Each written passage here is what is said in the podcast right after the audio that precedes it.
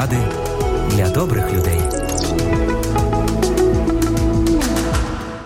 Маленька дівчинка тримала в руках два яблука. Її мама м'яко і з посмішкою запитала свою маленьку принцесу: «Мила, ти не могла б дати своїй матусі одне з двох яблук?» Дівчинка протягом декількох секунд дивилася на маму, потім раптово надкусила одне яблуко, а потім швидко інше. Жінка відчула, як посмішка застигає на її обличчі, і дуже постаралася, щоб не означити своє розчарування. Вона засмутилася, що її улюблена донечка не побажала з нею поділитися. І раптом дівчинка простягнула одне з укушених яблук і сказала: «Мамо, візьми ось це, воно солодше». Незалежно від того, наскільки ви доросла, досвідчена і обізнана людина, ніколи не поспішайте судити інших. Дайте їм можливість порозумітися. Те, що ви бачите, може бути дуже оманливе. Часто, бачачи тільки загальну картину, ми помиляємося в істинних мотивах дій іншої людини.